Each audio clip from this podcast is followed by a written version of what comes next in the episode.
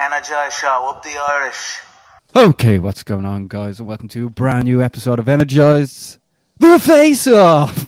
Ross, introduce the guest, man. Today we've got an absolute banger in the Cage Warriors featherweight division between Harry Hardwick and Steve Aimable. Guys, how you doing? Not doing too bad. All is good. Steve, how Yeah. are you doing? Yeah, same for me. Um, all's good. At work at the minute, so yeah, having a little break. Love the There, loyalty, there we have it. Ba- Baz, when we saw this matchup, we were like, these are two of the best characters in Cage Warriors, and on top of that, this this is very much uh, possibly uh, number one contender fight in the featherweight division. Harry, you're It is. undefeated in your last four. Do you see this 100 percent as a number one contender fight? And also, do you feel like it's even more of a number, no, even more of a number one contender fight? The fact that you're fighting on the same night as the featherweight title. Uh, yeah, like the, the there's no denying at all that this is the number one contenders fight.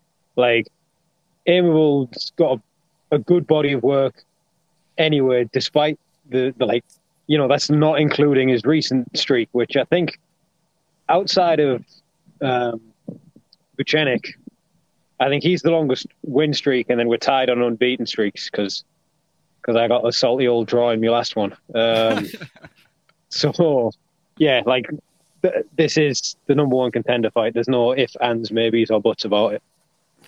And, and Steve, what way do you see it? Uh, for me, I already feel see myself as a number one contender. Um, I feel I could probably wait out this until you know February March time to see who wins, but I don't want to wait about for them boys. Do you know what I mean? Um, rather just get a fight. So for me, it is a I feel it as a risk, but you know it's a risk I'm willing to take. Um, I'm not going to sit on the sidelines and wait around. Steve, Steve, Steve, Go on, did you feel like this was the card you had to get on as well? Because it's like there's so many eyeballs on the card now. Like obviously Paul's taking on Jordan. Uh, we just had Caolan Loughran on with uh, Luke Shanks, and that's a face-off not to be missed. Yeah, But do you just I feel like that card that. is just how much? ha- Has, do you feel like there's so much hype on this card that you had to get on it as well? Yeah, I was I was aiming for this card or obviously the the next one at the BT Studios, but obviously this one makes sense with obviously those two boys fighting. Um, you know, it just makes sense. The winner of this one, you know, goes in the cage. Whoever, you know, wins that one and little face off in the cage sort of thing. Um, just sets it up nicely. Yeah, re- really, really does. Um, Harry, obviously you got some training. Well, I'm not too sure if you did, but I know George got some training in with Jordan Vucenic. Um, tell us this: how do you feel like, where, or where do you think your place is in the division? Obviously, Steve thinks he's the number one contender. Where do you think you fall in the division? Feel like I'm the number one contender. It's just like it, it, uh, we're we're all it's it's a selfish sport full of people competing for the number one spot. Yeah. Like I'd be offended if he didn't think if he didn't think he was the number one contender, and if Jordan doesn't think he's the number one. That's that's how it works. True, true, true that, true that. That's but, exactly uh, how it works. Uh, th- some sometimes people think that like you know well uh, I need to get this win to be you know solidified as number one but uh look we're we're dying to see this fight Harry where do you think you hold any advantages over Steve Um, I, I can block punches with my face. No, just like I think volume, uh, ca- sort of cage awareness, being able to like string stuff together. Um, I do feel like Steve is just like incredibly solid everywhere. So like, you know, like I- it can't just be like, oh, I, I hold this, I hold this, I'll do this. It's just like he, he's he's solid everywhere, and he's he's been in that many fights at this point where I like. I don't feel like I'm going to surprise, like overly surprise him with much. Um, you know, you've you've seen how I fight. I'll, I'll just drive it at a ridiculously uncomfortable pace for both of us, and then probably sit in the back afterwards, feeling like I've died. don't worry I'll sit down beside you afterwards and we'll have a chat Yeah, don't forget the Parmos this time, by the way. Jeez. yeah. Almost in the post, unfortunately, is no more. No. oh my god Is So this an exclusive? Is this an exclusive? Not particularly. Parmo Mark. I mean, his, his name isn't actually Parmo Mark, but um, it is for this he has, I believe, quite wisely decided to fuck off to Thailand, where shit's not really expensive, and he's finishing some business degree or something. So unfortunately, there is no Parmos in the post at the minute. Like- Rumor has it the Hardwicks actually ate them out of business. That's what I heard. I mean, hmm. Steve, like, oh, no, Steve, no, no, before we, Steve, before we get into any more like seriousness, like Parmos, have you had a Parmo before? No, what is it? I ain't got a clue. Well, the thing, the part of every interview that I have to do. So, it is a, it's like Teesside's dish. Um, it was actually invented by an American soldier who decided to live here after World War II. Uh, there's some some trivia for you, but it is like, like, a chicken breast, butterflied out, breaded, deep fried, thick bechamel sauce laid on top, cheddar on top, grilled, and then the, the most popular dip to have it with is like like really strong, like offensively garlicky garlic mayo. It's fucking nice. Does sound good. Like like even like people who are skeptical of the idea, like um oh Ass doesn't particularly like white sauce and was like thought, you know, is is from down south and she she was like terrified the first time she come up here that she wouldn't actually like it and you You know she loves it. Yeah, I was sat there like, I didn't realize I was doing it, but I was apparently just glaring at her, like just waiting to see her reaction. There we go. Let us know in the comments what way do you eat your Parmos? Uh, Steve, like, Yes. you see yourself now as in the best form of your life right now? You like you're coming into your prime. You're on a four or five win streak. Is this the prime of the Diddy Kong? Um, yeah, like leading up to the last title fight I had that obviously I missed weight at. I was in, you know, phenomenal, phenomenal uh, condition then. Um, thought I was in the best shape then. Obviously, a few terrible losses, um, and now I've come back stronger again. So, you know, yeah, I, I can't see myself being in any better sort of condition or position at the moment um, than what I have been before. So, yeah, it's um, a great position to be in. I'm ready to go. And Harry, what about yourself, bud? Obviously, your brother George is the lightweight champion. Like getting all the the training in, which what like how far do you see yourself off like becoming a Cage Warriors world champion? Well, my plan is this, like, it's MMA. Shit never really goes to plan. My plan is win on November 4th, take very little damage, which I feel like knowing me is the bit that's going to put a fucking banner in the work, and then be ready to go again uh, December 31st.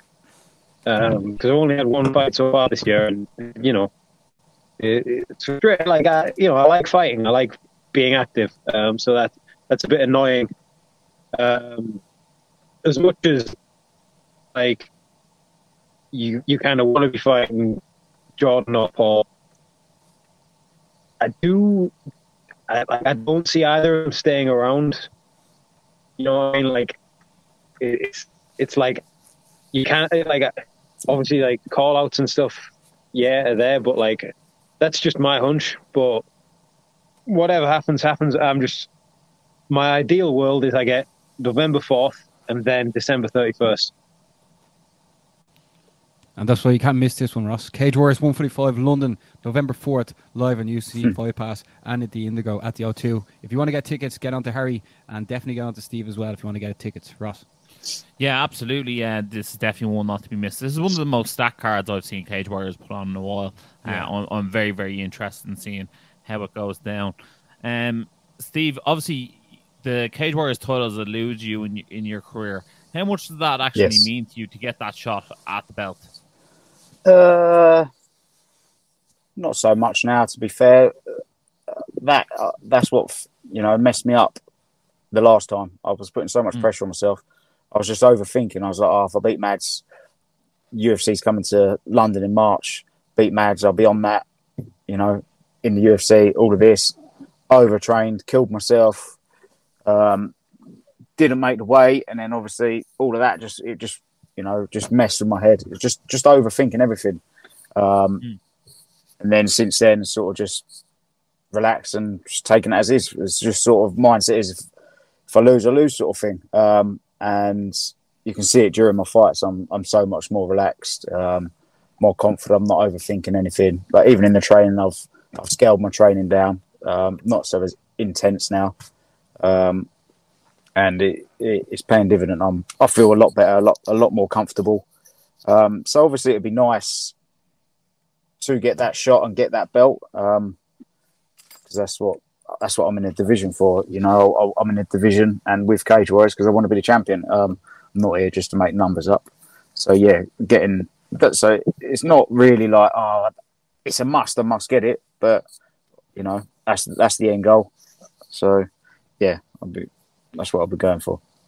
Qu- question for both of you because obviously you know things change very very quickly in the fight game and um pullouts happen at times if there was a pullout in the main event uh we had jordan Vucenic on and he actually said that uh he, he was telling morgan charrier to stay ready um would you guys be insulted if morgan charrier got uh selected over you guys start with yourself steve Yeah, for sure. Um, I don't feel I lost to Jordan when I fought him. Um, simple as that. Um, and I I, feel haven't like that's lost a recurring theme, Steve. People feel What's that, sorry? I feel like that's a recurring theme. People feel like when Uh, they fight Jordan, they didn't lose to him.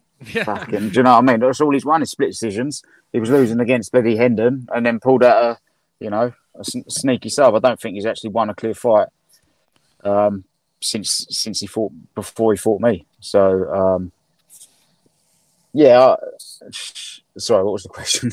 So- sorry, yeah, but Charrier, Charrier, uh, Jordan. oh yeah, sort Chariot. of- Um, sort of put No, he's lost his last. He's lost his last two. Do you know what I mean? He's had he had his shot. He's had his chance.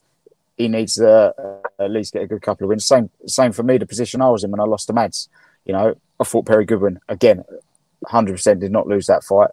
Um, you know, what I mean, now now I've been put back on the back burner. It's taken me three years to get back to this position.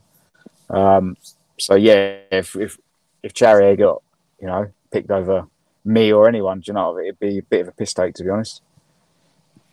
And then Harry, how would you how would you feel, or what do you think of Jordan even saying that he, he thinks like Charrier should be the backup fighter for this fight when you and Steve are both there? Uh, I would be like, say, if Charrier got it, I would be fuming, like, because he's he's lost two, He hasn't won a fight in a billion years. Um, Oh shit! Steve playing the tunes. He's showing off his Charlie- rocker tune. like, I would be let you know, like, say if they to give the fight to Aimable, because obviously, like, I'm coming off a draw, which, uh, as much as like some people feel like A I solid won, draw though. A Oh, solid it draw. was, it was as solid a draw as you could get, but like, you know, like I feel like I need to get get like I feel like that I'd more deserving coming off a win. Like so, say if they if they'd give it to Aimable, I'd be like, meh, fuck it, and then like I'd booted fuck out of Charrier, like yeah, but. If Charrier gets the title fight, I'd, just, I'd be bemused at that point. I'd just be like, what the? That's fucking stupid. Yeah, I, I agree. I, I think I think one of you guys should get the title shot, and then Charrier should have to fight one of you guys because uh, Yeah. let let's make him fight in a more contender fight. Like let's not just like give title shots, especially with you guys like undefeated in your last four fights as well. You know what I mean? Like that's that's that's earned, not given. That's the way I look They'd, at they'd probably give it to Harilla, to be honest. it. Aha, Coming up lost his well. eyes fucked. Back Is it? left. He's, Yeah, yeah. he- he, what was um, your man's name? Was it Beck or Back? back, back, um, Back. fractured one of, uh, one of his eye sockets. So Harilla's not back for a while. Yeah, Charrier can fight back. There you go. That's a good fight. That is a good Charrier fight. can fight back to get back from his back-to-back losses. I didn't know- I didn't know you were you're into the grime scene, rapping there. Like, Oh yeah, You've got to walk I'm all about the Grimes.